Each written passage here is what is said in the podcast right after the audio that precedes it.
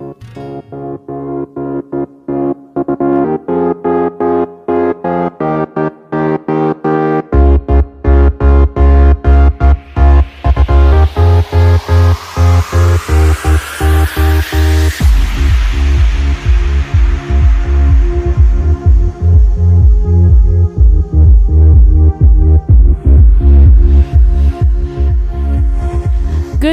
ladies and gentlemen, and welcome to your favorite business show on radio. This means business. My name is Makebe Gertrude Bisangitang, and we are broadcasting live from Kalak FM 94.5.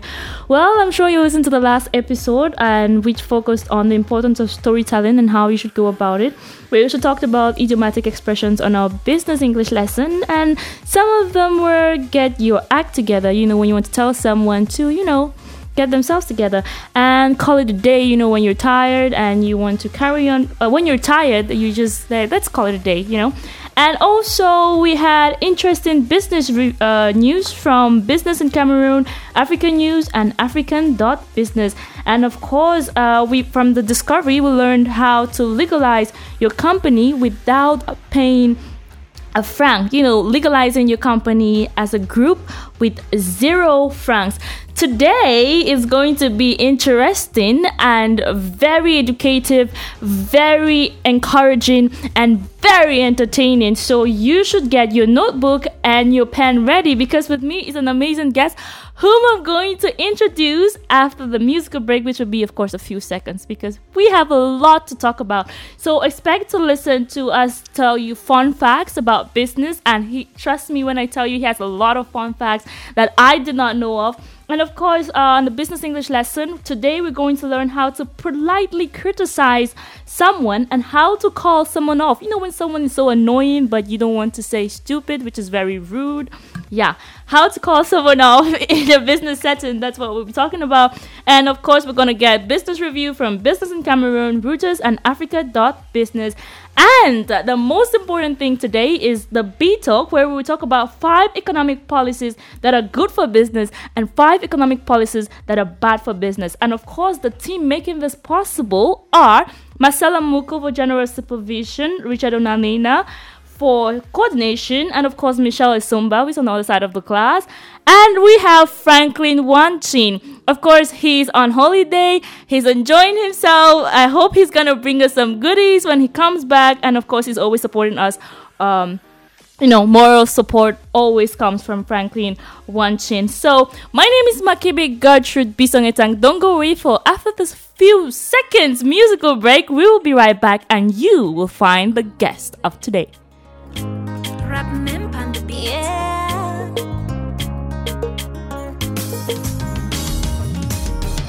Il y a certaines histoires d'amour lorsqu'on en parle, ça dans la chair de poule. Comme la mienne, si haut, c'est du jamais vu.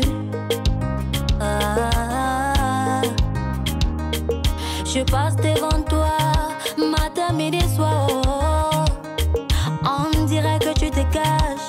toi tu n'as pas de courage. Mon frère, tente ta chance, ne te décourage jamais. Si tu vois ta le fort, ça pourrait être du jamais vu.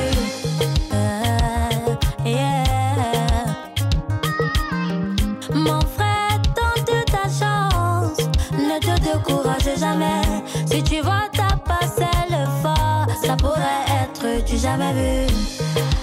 Welcome back. I know I did said a few seconds, but we almost go into a minute. So, well, we're gonna meet our guest for today. But if you're just joining us, you know it's your favorite program on the radio. This means business. If you're not an opportunity to listen to the program today, tomorrow is another day from 9 a.m. to 10 a.m. and also on Tuesday and on Thursday from 4 p.m. to 5 p.m. So make sure you tune in to Kalak FM 94.5 to listen or you can go to any podcast website of your choice, and all you have to do is type in MGB and you will find this means business. And it's time for us to meet our guest for today.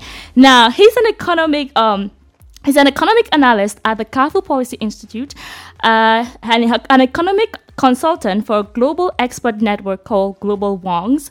Before, he used to be economist and microeconomic strategist at Roubini Global Economics, one of the leading economic research providers in London.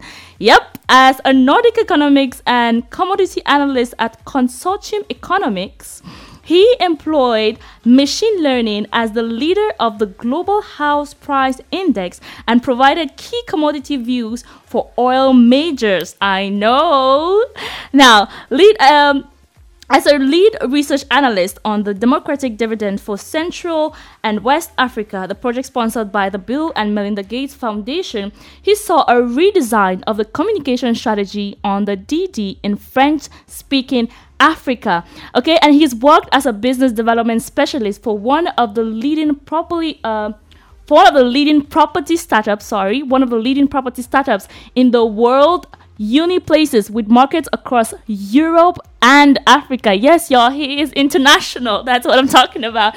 And he completed his bachelor's and master's in business administration, where he majored in finance and has published a range of papers on economic policy, fiscal, and monetary economics with an emphasis on econometrics and machine learning. Ladies and gentlemen, please put your hands together for our guest today, Mr. Henry Kouam. Woo! Hey, um, I'm excited to be here. It's um, amazing to um, be with you, Gertrude. I'm Gertrude. I've um, I've listened to Color from quite a bit, and I think your show is amazing. Um, Aww. I listen to it every morning when I wake up on Saturday and I'm having my first cigarette, unfortunately. But it's like an amazing show. I Okay. really love your content. Oh, thank you so much. You see, I know you listen and you love my content. You're always like, oh, it's Saturday, let me listen.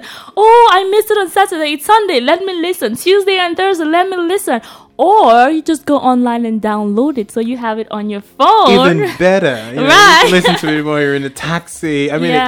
it's so practical. I absolutely love it. Thank you so much. See, I'm blushing from one side of my jaw to another, but it's not noticeable. Noticeable because I'm a black woman. Hashtag brown skin girl, really so nice. Oh my god, I love that song. That's the, the um the This Is King album from Beyonce. Yes, yes, Yeah, yes, yeah, yes, yes. yeah. I listened to it on the way here actually. Really? Wow. It's really a good song. I can sing it though, but it's really dope. Oh, I'm, I'm using um street language. Back to our business English, you know, type of ish. So, right now we're going to move on to the first segment of the day, which is the Did You Know segment. And Mr. Henry Kouam has a pack of wonderful things. I hope you have your pen and your paper. Mr. Henry Kouam, what did we not know that was existing, but we just didn't realize? So many people know Cameroon trades with Nigeria. That's true. Did you know that Cameroon exports 63 million worth of agricultural products to Nigeria? So Whoa. your eru, your corn, millet, wheat, even tomatoes. Um, Nigeria actually, some of the towns in Nigeria actually rely on Cameroon for food, um, which is incredible because they have so much arable land which they don't use, and Yeah. um, their farmers don't produce as much. And so that creates so many opportunities for farmers in Cameroon. But the only challenge is that some of these farmers have very small farms and they don't know That's who true. to export to.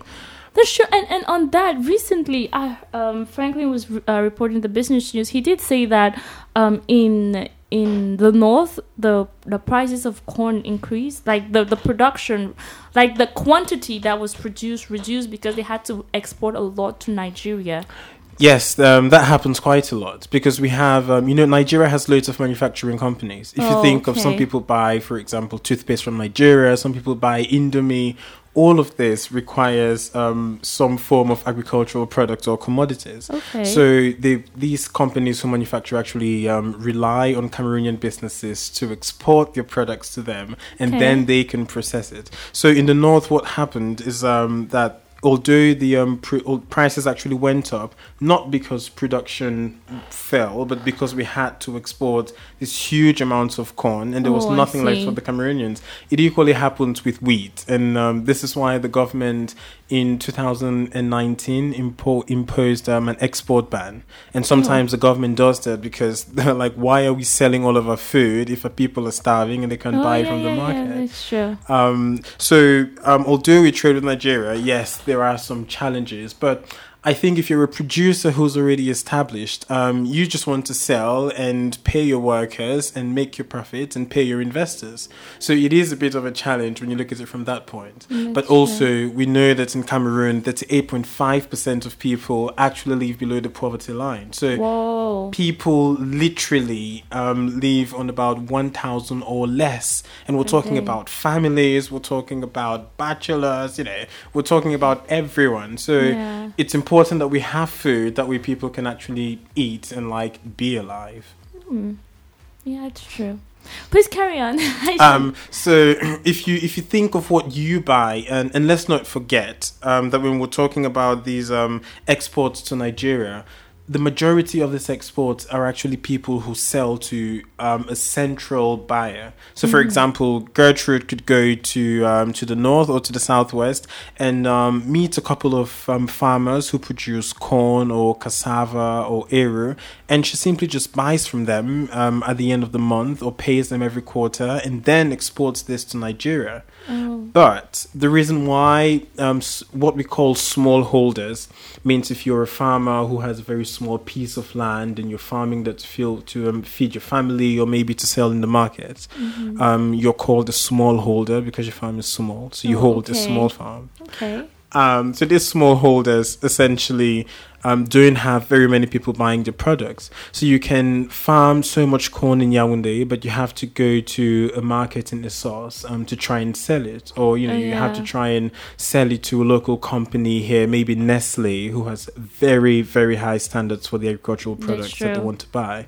So um, on the one hand, and we know that in Cameroon, um, over 65% of the population in the informal sector is employed in agriculture, in some Oh. form of agriculture. I mean, let's not forget that agriculture equal includes flowers. So, you know, it's flowers, it's um, corn, it's rice, it's wheat, it's millet, it's sorghum. I mean, you name it. Um, we can go on and on. But Okay. um, we know so this these farmers who produce this, um, we what we have to try and do now, and from the policy side, is find a way to actually get what they produce, sell it, and then give them the money. If we did that, I think people are going to be much better off because what that would mean is that a small family who has a farm can simply work with a company, produce all year round, and then make some yeah, money. yeah, that's true. Um, and we know that you know when these families have money, that means young girls can go to school. Because one of the problems we face in Cameroon here is that um, some of the families would actually send the boys to school, but not the girls. So if you're sending your boys to school and not the girls, it it makes this gender inequalities even worse. So essentially, we'll be killing two birds with one stone. that's true. Yeah. Um. So that's my first fun fact. Um. So don't forget, sixty-three million worth, um, sixty-three million CFA francs, um, actually comes from Cameroon's exports to Nigeria, our Whoa. lovely neighbors.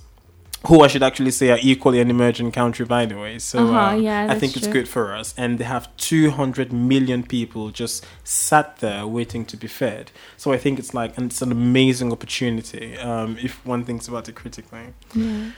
The second fun fact, um, this is actually much more Cameroon centric, and um, and the reason we were going to the second fun fact is about agriculture is because um, a majority of people are actually employed in the sector, and yeah, that's true. um, if you look at the if you look at how our economy is structured, you most people forget that the informal sector is very important because ninety percent of people are employed there. Whoa. Ninety percent. So if you have ten people in Cameroon and one person works in the formal sector, the other nine work in the informal sector.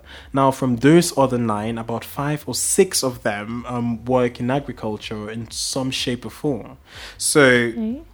Um, when I was um, yesterday, you know, yesterday when you told me um, I should come, and I was thinking about this now, and I thought about the market because I had to give money to uh, my cousin to go to the market today, Okay. and I was like, well, actually, where does all this food come from? And then I found that eighty percent of the food which is produced in Cameroon is actually sold in Yaoundé, Douala, and Bamenda. oh. I mean, it's incredible. yeah, yeah. But but why is it so? Well, um, it's because most people are moving to the cities. You know, if you grew up like myself, I um, I grew up for a part of my life in Limbe. Um, until I was about 11 years old. But most Okay. people who grow up until they go to college, and once they want to go to university, some might go to Buea, but some might come to Yaoundé to Yeah, go to Yaoundé 2 or Yaoundé 1. People Mhm. want to change, isn't it? Yeah, yeah, that's right. Um, so instead of traveling out of the country, people just either move to Douala or move to Yaoundé. Some people equally move to Douala and Yaoundé because they want to go meet family, um, Yeah. etc. They want to And go also settle. due to the crisis, right? Yes, the now we have um, yes, yes, exactly the Anglophone crisis, which has displaced over 125,000 people. Whoa. So some, and you know, the classrooms in Yaoundé are crowded. Um, I, remember I was talking to my sister the other day, and like she was, um, they recently moved, and we're find, trying to find a school closer to their home, and it's um, almost impossible because she tells me the class sizes are so large, and we grew up um, in class sizes of about forty-five people Yeah, or yeah, fifty people. yeah. That way, you can actually interact with the teacher more. Exactly. And you know every member of your class. Yes, and, And every member of your class. though. Yes, yeah. The more and the more you know, I think small class sizes are better over the long run because you just learn more. Yeah. And um, and so because all of these families are fleeing the Anglophone regions, unfortunately, you know, like in Kumba, you know, we hear of like massacres, and we're hearing, especially in the northwest, or even in the southwest, where they have like ghost in ghost towns. I mean, you go to Limbe, and it's almost as though they've taken a step back. Um, instead of developing, they've like regressed, and it's Yeah, so it's true. it's like it's awfully deplorable. So most of these families now come to Yaoundé, come to Douala, go to Bamenda. Some are still in Bamenda because it's highly populous, but mostly Yeah. Yaoundé and Douala. And so all of the agriculture comes to Yaoundé and Douala, and then people have to, you know, people consume that agriculture, which is why food prices are so. I, I mean, I complain, but like a bunch of plantain is like one thousand five hundred or two thousand. It's expensive because more people are buying it. Oh. Um, so fun fact number two, 80% of the food in Cameroon goes to Yaoundé, Douala, and, Bamenda. I've never been to Bamenda, but um, I've heard lovely things about it. Yeah, I I was raised in I grew up in Bamenda, so it's a very very beautiful city except for the crisis. Okay. That was the only thing that, you know, destroyed Bamenda. Yes, Yeah. yes. But I mean, hopefully we rebuild back better. Hopefully, hopefully. Well, one last fact, please. Um, the, f- the last fun fact is um, foreign direct investment in Cameroon has never fallen below below 600 million francs CFA. Whoa. Now that's an important number, and um, the reason I'm using six today, like 63 million of our exports go to, to um, Nigeria, 600 our, our foreign direct investment has never fallen below 600 600 mi- million. million francs CFA. Simply because investors across the world um, are looking for places to put their money. You know, they want to invest in projects where they would actually earn a return. Uh huh. Because if they leave their money in their bank accounts in Europe, they don't make any money whatsoever. In fact, if you leave your money in Germany, you have to pay the bank huge amounts of money just to keep your money there. Whoa. So instead of keeping the money there and making losses, they send it to Cameroon and some other countries. And so that has like steadily attracted capital. But also the government took um, has the government has implemented a number of reforms, thank God, to improve the business environment such that investors are much more certain about their investments in Cameroon. And that means they want to come here and trade more. They can invest in agriculture, Yeah. Infrastructure, ICT, which we badly need. So um, when I saw that, I was smiling for entrepreneurs. Well, yeah. Thank you so much, Mr. Henry Kouam, for the discoveries that I did know lots of this. I didn't even know about the 80%. I just knew that there was, Bamenda had a lot of food, and I knew that, well, Yaoundé and Douala, yeah, they have food. I didn't know that 80% of all the food in Cameroon was, you know, so here because of the, you know, migration and stuff. And I had no idea of everything else you said, but I've learned now. So I hope you learned too, and I hope you you wrote that down because it might be asked in an exam, and you just need to. Oh yeah, Mr. Henry Kouam on this business on this means business said that, so I should write this in my book, and you're gonna pass your exam, right? Yeah, yeah, yeah. Or it's Okay. like a fun. You can like when you go to a bar or you're discussing with your friends. These are things we should know. Exactly. what- it should be I- productive, right? Yes, yes. What I find is that um, when I um, when you're in Cameroon, sometimes you know very little about the country. Um, Yeah, you know what, true. how we feed, um, how many people have access to electricity, things yeah, like that. Yeah. Um, and to find that you know um, less than 9,000 localities in Cameroon don't have electricity, for example, it's like staggering because we only complain about Eneo, but some people actually don't have access, which is um, quite worrying. So I think it's like it's like interesting because you can like have loads of um, very nice conversations about this with your friends, with your families, and then Even business partners, right? Yes, yes, yeah. yes. Most importantly, like um, business partners looking to invest, you can tell them exactly why they should give you the money. Because Yeah. Being convincing is um, it's an art that you can learn on This Is Business. Thank you so much for that. That is wonderful. So we're gonna take a short musical break. It will be a few seconds, and when we come back, we'll just dive straight into the business English lesson. Don't go anywhere. Something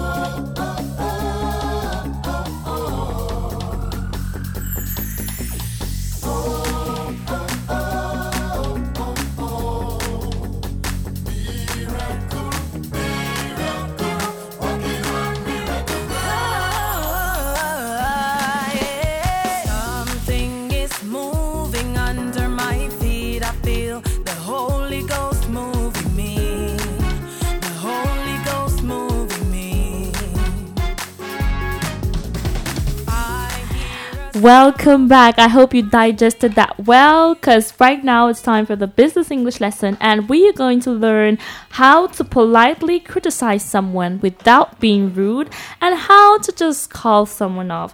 Now, there are times where you want to, you know, have a conver- you, well you want to explain something to someone maybe the person is your superior and you don't want to be rude uh, let's say i have to tell uh, mr henry Kouam something uh, that he did uh, or i don't want to do something that he's asked me to do i'll just go with all due respect mr henry right Yes, yes, yes, yes. Or you know, you can say like, um, "I didn't mean to offend," or um, "I'm sorry if I may." You must always either um, apologize before you criticize, Yeah. or you make sure that um, they understand that it's constructive. I mean, sometimes you can be very clear. Um, so let's say if um, if Miss Gertrude wanted to criticize me and she said, "Well, Mr. Henry, um, is it possible for you to talk less fast?" She'd be like, "Oh, um." Mr. Henry, I'm really sorry, but I think the people listening need you to speak a bit slower. Yeah. And then I'm like, oh, she's not made the criticism about me. She's made it much more about the people listening. Yeah. So when that happens, um, people tend to be much more receptive. True. But also, like if you think about it, when you're in the workplace, and the workplace could be any anywhere. You know, Yeah. you work with different people true sometimes you might want to a colleague might say something which is wrong like um the sun is red um which only happens like in a solar eclipse or something um and you say instead of saying no that's absolutely wrong um you know when you say that's absolutely wrong yeah the person is going to feel bad yeah, it's almost as though you're patronizing them, isn't it? You're telling them they're less than you. Whereas if you tell them, um, I don't think um, I read somewhere, or um, this author said, or you know, I don't think the sun is actually red. Like most of the people I've spoken to, or most of the things I've read tell me the sun is actually yellow. Or you can say, um, I'm sorry, I'm sure you know wherever you heard that is legitimate, but I don't think it's true. wow that's a slap in the face Well, I mean, yeah, you know, you can like you can obviously include a little bit of shadiness in it, um, but I think you can you can equally make it very humorous. You know, like you know, um, if the sun is um, yellow, you know, um, I'm a, I'm an elephant or something, like so that they realize just how wrong they are, but they can laugh. You know, you have to make it definitely they're Yes. definitely going to laugh and also let's be honest or or let's be frank or Yes. i'll be honest with you it's also polite right like you have to tell someone That's um I think that's very that's equally polite. Um but you know for some people they're not used to being around bluntness. Yeah that's Um, true people so- find me rude sometimes Yeah, because you know so you find out that you have to sugarcoat and I was the same. Like um when I was working in London, um worked I worked in an office where everyone was so sarcastic, you know. So you would build a model saying, "Oh, oil prices are going to be about $70 um next year, um next year or next month." And someone would be like, "Oh, really? Um okay, I'm sure that's true." Um just for you to like doubt your model and be like, "Oh, um is it actually going to be that?" But they say that um because in the office we know we're all so sarcastic, it's like humorous and you're like, you know, if someone says that, you're like, "Well, um, I'm almost certain it wouldn't." Um just to tell them how sure you are. But you find that people working in an office or in your workplace, wherever that may be, you know, you could be on the construction side or you could Uh-huh. be driving a bus. Um, it's mostly about managing people's emotions. So what you want to do is like tell people you can be blunt and be yourself and say, um, I'm going to respectfully disagree. But that tells them that you're, you know, formal and blunt. Um, Yeah. Or tell them, I don't want to, I don't mean to offend you, but I, which I think is a bit more polite and docile. Yeah. Um, I didn't mean to offend you, but I think um, that isn't particularly right. Um, the way you put it is, I think, what's more important. But you know, sometimes in our setting, you know, with French and English, people don't understand any. They, like they don't understand what you just said, so you have to explain yourself. Yes. So what do you Yeah. do in these moments? Well, um, in that case, you should see yourself as the teacher, isn't it? Yeah. Because when you're, the, the, I think the whole point of correcting someone is because you want them to learn Yeah, something you already true. know. Um, and so I think putting yourself in a, and excuse the word on primetime radio, um, you need to put it in a less bitchy way, if I can say. It needs to be kind. It needs to be much more considerate, you know, um, less, um, less combative, I should say. Okay, give an example, please. So, um, let's say I go to, um, I have these guys who pick up the trash every day. Um, no, every Monday. Um, I go back home on a Monday evening and they're not there, and I'm like, oh god, um, who wants to think about their trash? But we have to. So the next morning, I call them in the evening and I'm like, hi, um, I, I see that you guys didn't. Um, pick up the bin um I'm, I'm sure you you forgot or is there any reason why and then they can explain to you and say, "Oh, we came, but the gate was closed, etc." I was Yeah. like, "Oh, okay. Um, well, maybe next time, um, just try and knock." You know, obviously, the way I say that is, is that you know you forgot to knock, so maybe next time, like knock or like ring a bell or something.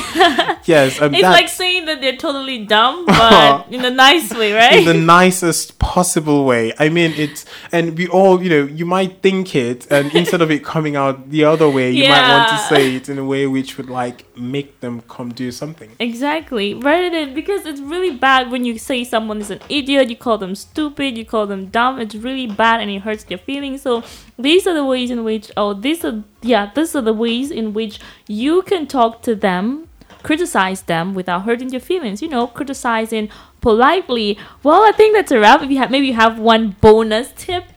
Um, I would say the bonus tip is um, for you to try and be right. Because if you tell someone that cars run on three wheels, and regardless of the confidence you have, if it's wrong, then it's wrong. Before you correct someone, always make sure you have your facts ready to go. For example, if someone said, actually, people travel in Africa, within Africa, more than they travel, more than travel from Africa to Europe, I'd be like, that's absolutely wrong. No, I mean, I, I wouldn't say it that way, but I would be like, um, I'm afraid um, I, I don't think that's actually true because um, the World Tourism Council, which and the Institute for National Statistics, which actually counts this stuff, says that we get more of our visitors from Europe and North America.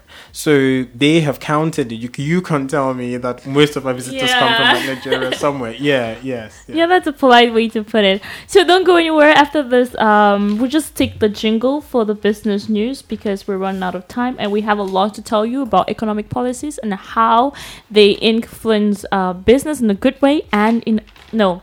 Five economic policies that influence business in a good way, and five economic p- policies that influence business in a bad way. So let's get the jingle for the business review in a bit.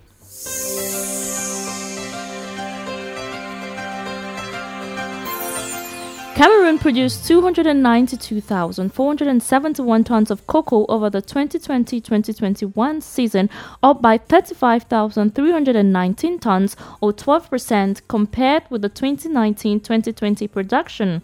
The volume was revealed at the launch of the 2020-2021 season in Kekem on August 10. For the National Cocoa and Coffee Board, this upward performance was facilitated facilitated by the commissioning of the of a feed processing plant at Atlantic Cocoa, which launched uh, operations alongside traditional transformers like Sic Cacaos, Neo Industry, Chococam, and Ferrero. 158,000 doses of single-shot Johnson & Johnson COVID-19 vaccine were delivered to Cameroon on August 8, 2021, according to AVAT, that is the African Vaccine Acquisition Trust. The funds, which were raised from the World Bank, adds that the World Bank will further support vaccine purchase and deployment in Cameroon in the framework of the Pandemic Response Project, a project aimed at curbing the spread of the pandemic and maintaining an, equi- uh, an equitable delivery of essential health services. According to official figures, since the onset of the COVID 19 pandemic, the World Bank has disbursed 157 billion US dollars to fight the economic, social, and health impacts of the pandemic. CEMAC nationals can soon transfer the higher education course credits obtained in a set member country. This is the conclusion of the August 6, 2021 video conference, which gathered the region's higher education and scientific research ministers. Out of the country in Nigeria, university students across Nigeria are going without meals, essential travel, and social activities in a bid to continue their education in a tough economic environment. This is due to the rising inflation, which, according to IMF, is 16% after a 13.2% rise last year. In March this year, Nigeria's food inflation increased by 1.16% of 22.95%, according to Nigeria Bureau of Statistic data, putting further pressure on scholars. That is challenging citizens in a country where the minimum wage has only recently been increased by 30,000 naira, which is $79 per month, and payment of salaries is frequently inconsistent. On August 13, a power outage in South Africa's main coal export terminal, Richards Bay, has forced state owned logistics monopoly firm Transnet to delay offloading of trains for 10 hours. This resulted to 50% wagon capacity for Friday's production plan. Africa's most industrialized economy faces regular power outages as it struggles to generate enough electricity to keep the lights on, affecting mining and other large businesses relying heavily on the country's only power utility, Eskom. This uh, business review came from Reuters, Business in Cameroon, and African Business. That's all we had for you. Uh, stay tuned to the next segment.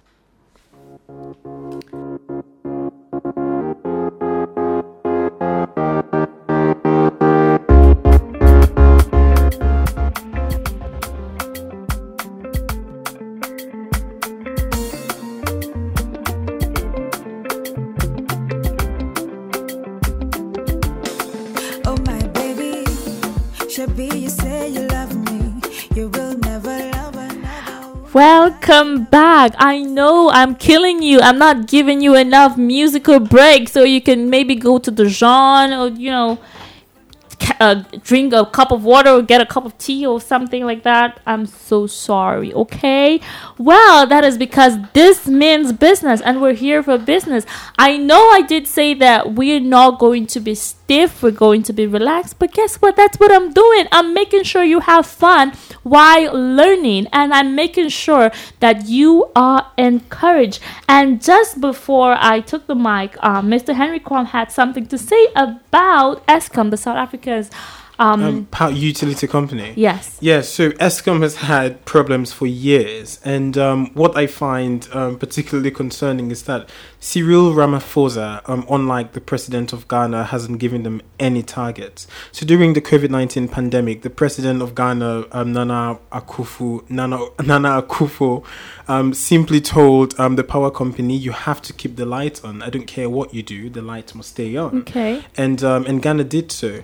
But also, 28 of the new um, of the new coal mines um, were in were actually in South Africa. So South Africa is taking Chinese money and building coal um, coal mines which are dirty and bad for the environment and also irregular. Yeah. When they have the capacity to build um, renewable energy facilities, solar panels and wind farms, and this is what they should be trying to do. Um, I think so far the only localities in about in Johannesburg um, have actually borrowed from international markets to build solar farms. But I think Africa has so much potential. We have the sun. Why not use it? Yeah, that's true, and it's it protects us against global warming, which is becoming really, really bad. Like Yes. the other day, I was watching the news, and Greece was was Burning. burning, yeah, Yeah, and then you know. and the UK was flooding. I'm like, yes, yes, Germany as well, flooding, Italy, the same thing, um, California. But let's not forget that in um, Malawi, we equally had Cyclone Idai, you know, last two years, and 18,000 people could be displaced from between today and tomorrow just from climate change in Cameroon. And so we don't, you know, I mean, we're good neighbors and we welcome refugees, but Africa needs to make, we need to make sure we adapt really quickly. Or- because it affects us as well. I mean, I'm not sure whether we're in the rainy season or in the dry season. Like, it's confusing. yeah, yeah. I know we have only two seasons. So, you know, Yeah. the more it gets confusing, the more it gets extreme because temperatures could go from, you know, 20, 21 on, um, in one year to about 28 or 35. I mean, in the north, temperatures are set to rise by about 8%, um, uh, according to a plan for um, adaptation against climate change. And, you know, we've all signed the Paris Climate Agreement, but governments actually need to take the steps to implement these policies so that we have electricity. That's I mean, we say healthcare is a human right, but I think electricity is a human right. On my way here this morning, when I was preparing, you know, and then you just sees the lights. I was like, Uh-oh. what do you expect me to do? You know, I was making my notes on my laptop because I'm quite rudimentary. So, you know, I've got my notes on my laptop, but I would like scribble on the notebook just so I'm sure I remember. Yeah. Okay. So we re um so Eskom obviously needs to get their act together, just uh, just you know, just as Eneo needs to. Yeah, and talking about policies which you mentioned earlier, what are the five policies that are beneficial for small and medium sized enterprises? So I would say the first policy that's beneficial for SMEs, and I'll class this SMEs as those who get financing from investors or from like banks, Okay. is that um, four percent of what the um, of what these investors make have to be reinvested in the company. So say you're a fashion company who produces human hair, or um, let's say you're an ICT company which produces software for microfinance banks and um, businesses in the formal sector. Um, if you have an investor and they invest one million, um, they're not and make let's say 1.5 million, have to invest four percent of this back, which means that you can actually get an additional employee, you can buy some equipment, you can grow your yeah. business. So um, that's one of the policies which I think is good for businesses. But um, I also think that the government equally um, implemented a policy whereby you can't just move one million out of the country without justifying the evidence of the True. funds. So this prevents um, our businesses from being used for money laundering schemes.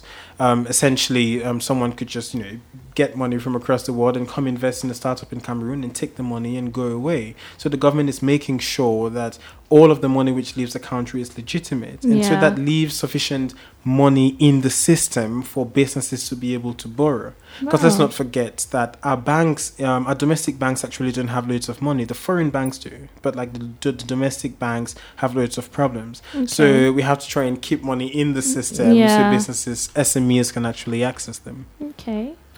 Um, um, so that's one of just two policies which have worked. The third one is the digital tax. I know it's like difficult and cumbersome because you have to go on a website, which sometimes doesn't work. But this would ensure that all of our businesses are actually in the system, which means if you have a COVID nineteen pandemic, all of the businesses who've been paying their taxes, the government simply goes to that list, looks at the businesses across different sectors, and if the business says, "Well, I'm a restaurant, ninety percent of my staff are affected. What do I do?" The government can say, "Oh, look, you've paid this many taxes over this many years. Why? Let's give you some money for you to survive and wait for the pandemic to pass." It happened Okay. in every other country, from Norway to Sweden to Europe to Wow. Germany, because they already have the system and they know what business is paying what. To the Okay. UK, all of them. So I think this um, the this uh, digital tax policy would really help um, small and medium sized enterprises because they're going to um, they're going to be able to access grants, loans, and all the other technical support they should be getting. Okay. And finally, um, I think one of the other policies which um, really benefit SMEs is um, the um, the in the exports of wood. If you simply cut down a tree and you wanted to export it, you would have to pay about thirty five percent export duty.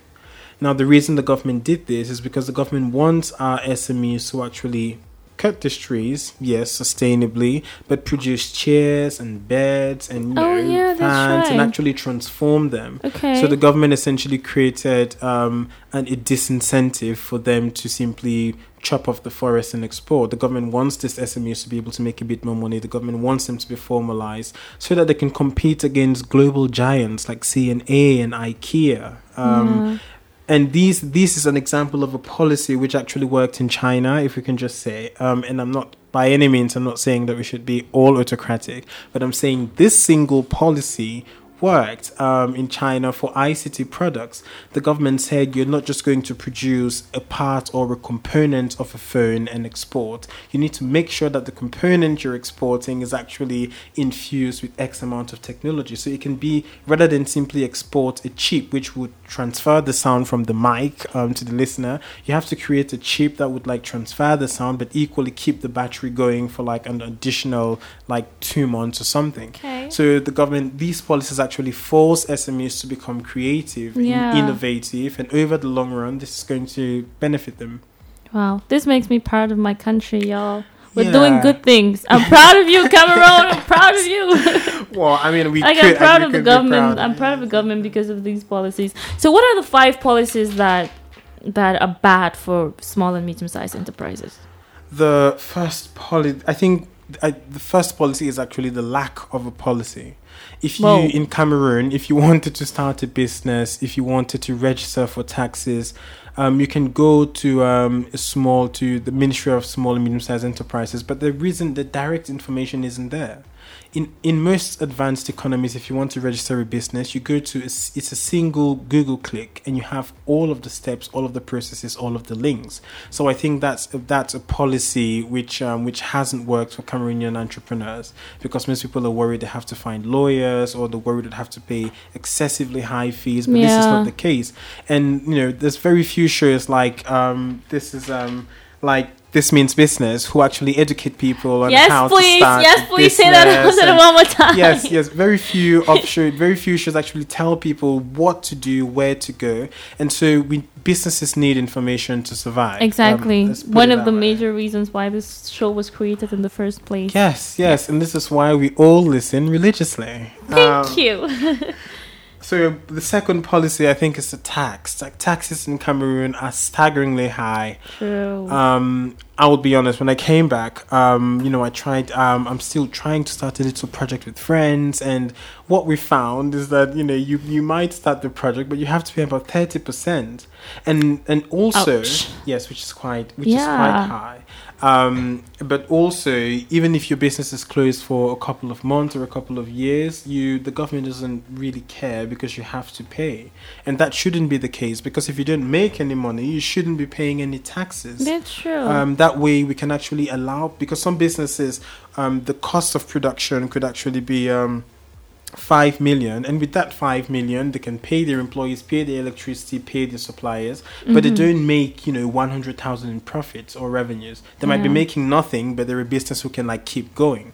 So we need to make sure that these businesses can actually survive instead of like forcing them to pay these exorbitant amounts of taxes True. and you know it all of i think this is this broad consensus amongst the business and academic community that it's um it's imperative that we bring the um, level of taxation down. Now um, i don't think taxes should go down below 25% i think 25% is the cutoff point. Anything lower than that um, would transform us into chile and ecuador and i would hate to say what that means but um, so I think we can lower taxes, but I think 25% sounds reasonable. And also, don't discourage investors. Like, you know, young people like myself, Gertrude, young people like yourselves, your listeners, want to invest in agriculture, in Yeah. manufacturing. But if it's over the year, you can join the tontine, save 200,000. And if you want to invest that and they're taxing you um, about 20,000, you have to pay some fees to register and all of the costs associated with transferring money from here and there. It kind of discourages you to invest. True. So we need to create an incentive for young people like ourselves um, to actually save their money and invest it in different businesses, and um, and they shouldn't charge us um, that much. Because we don't have Well, that much. yes, um, that we yes, that, I mean we don't have that much. So um, why taxes? And the cost of living is quite expensive, but you know we shouldn't go into that. yeah. Um, right. The um, the third policy, which um, I think hasn't worked hasn't worked particularly well um, is education. I know I'm an economist and this is business, but let's not forget that the reason why South Africa and Nigeria are South Africa and Nigeria is because they um, made sure that the business sector has access to resources and tools. And if you have a productive workforce, then the people are much more likely to be innovative. They're much more likely to create. yeah. Much more likely to innovate. Mm-hmm. Um, so our education policy, um, you know, thanks to the World Bank, um, is limping on one foot. You know, getting three hundred million dollar loans and two hundred million dollar loans to buy laptops and build schools is enough, because people can sit in classrooms, and we hope to have productive workers five years from now. But I think the um, education system has to be a bit more digital, a bit more practical Yeah. because we live in the world of Python and a you know we live in the world of um, software. And you know the from the Facebook you use to how our electricity grids are managed to how our taxes are counted. The Yeah. world now runs on technology and we need to get the youth and we need to get our population educated about the benefits of technology. Anything but that um, I think could prove futile for economic development. Now okay back to business. Um, okay. I think one of um I think um okay so we've said four things which didn't work. I think the last thing I'm going no, to we, say we said three. three Yes, three. Okay. Um I think um the last thing is um the obtention of contracts.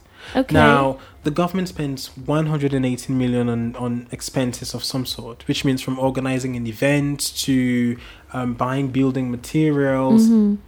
I think it's important that we involve Cameroonian companies more. Um, I love Dangote Cement because you know they're employing hundreds of people, you know, if not Yeah. thousands of people in Douala. But we Mhm. equally have Mira, we have Cimencam, we have Cameroonian businesses which we should be prioritizing because other countries are.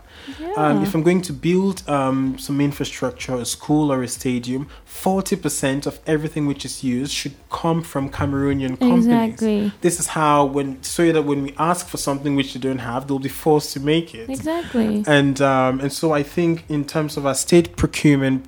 Our state procurement um, strategy, I think, could be improved. Um, because in Britain, for example, when I worked for Laing O'Rourke, um, a huge construction company, what I found was that most of the things, most of the technology, most of the manpower, most of the materials, everything Came came from- from, the UK. Oh. Um, and so, although they might import a few things from here and there, if over 40 to 60 percent of what the the um, use comes from the country, maybe we should think of doing the same thing. That's This true. doesn't discourage trade, no. Not at all. It just means that we create more economic opportunity in Cameroon, and we know that we desperately need it.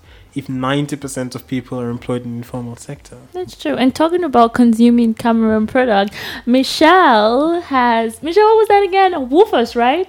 Michael Sound. Michael Sound. Mikhail. Michelle, help me out.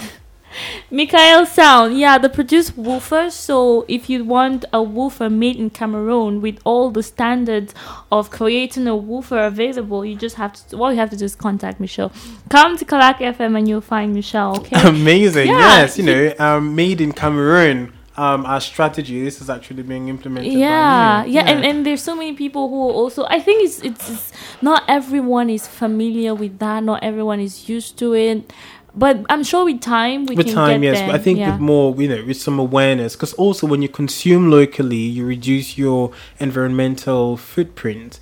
Because if I'm buying um, hair products from Afro Afro Keda, which is produced in Douala and shipped to my door, then that means it's less um, it's less than consuming Neutrogena, which will be produced in Norway and then sent by Amazon to my door or you know or bulldog for my face when i can simply buy um use like locally produced shea butter with some fragrance so Mm-hmm. produ- you know um consuming locally means you're actually directly creating jobs um and you know let's not forget that consumption is for, for formal businesses, but loads of us buy our shoes, buy our clothes, our laptops from people in the informal sector. True. So consuming locally would equally encourage these people to actually formalize their businesses, Exactly. and then over time we um And with the taxes reduced.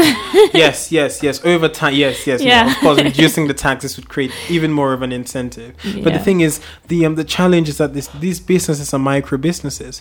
When um, my shoes were bought um, by a gentleman who was simply walking across the street when I got back from work, I got out of the taxi and I saw him walking, and I was like. How do you formalize this this um, this guy's business? Because he might have about three hundred shoes to sell in a month. Um, making him into a formal business would mean connecting him to the right producers in Cameroon, the right designers, and making sure that he can get at least 50% of what he's going to sell on Yeah. credit.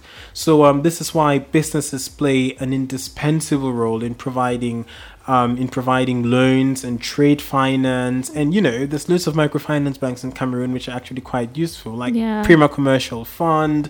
These are businesses. Um, these are microfinance um, businesses that are not only innovative because they try and they try and make sure that if you have Bitcoin, for example, you can invest in Cameroon. No, so they're trying to literally attract capital from anywhere in the world, so Wow. that small and medium-sized enterprises, micro businesses have access to finance. Mm-hmm. And like I actually read this the other day, but the good thing about Prima Commercial Fund is that they actually provide some technical support to these businesses to ensure that these businesses can thrive. okay. Um, so the like the opportunities are here in Cameroon, and I think that it's I think that we should try and encourage people to Yeah. leverage them. That's true. So we're going to take a short break, and when we come back, we're packing out of the studio, but not without a last word. You're listening to This Means Business.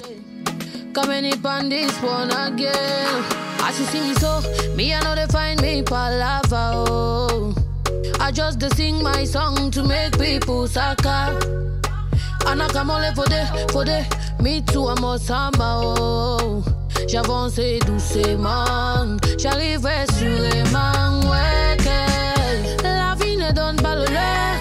On va faire comment? That's why every night and day, me not take no nap. On va faire comment? La vie ne donne pas le lait. On va faire comment? This life is a puzzle. Me double up me hustle, juggle, bubble, yeah, yeah, yeah, yeah. Danser, danser, danser. Every will sing to my song. I call you boss. Danser,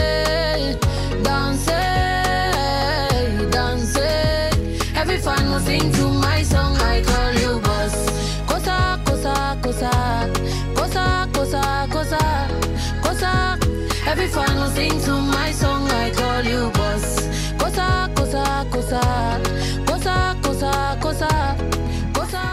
Welcome back, my lovely listener. I'm sure that you're so excited, and I'm sure that you're like, oh my goodness, this is so much information. It's so wonderful. I know so many things it's just in just one hour. Yes, that's what this means business is all about. And guess what? You can still listen to the show tomorrow from 9 a.m. to 10 a.m. or on Tuesday or Thursday from 4 p.m.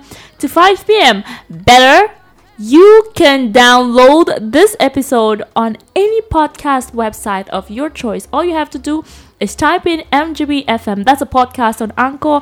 They share on Apple Cast, Google Podcasts, Spotify, you name it. Any podcast website, just go there and type in MGB FM and you will find this means business and I'll make sure to share it on the Facebook page as well so you can go on to at this means business on Facebook ask any question you want ask make any comment you want you know i'm so excited about the show today so i'm going to ask mr henry crumb to give a comment like a general comment before his last words about the show Um, so I um actually when I was invited, you know, I was like a bit nervous because um, I'm like a podcast listener, like a serial podcast listener, and like I go to Royal FM sometimes. It's like a debate in a different vibe.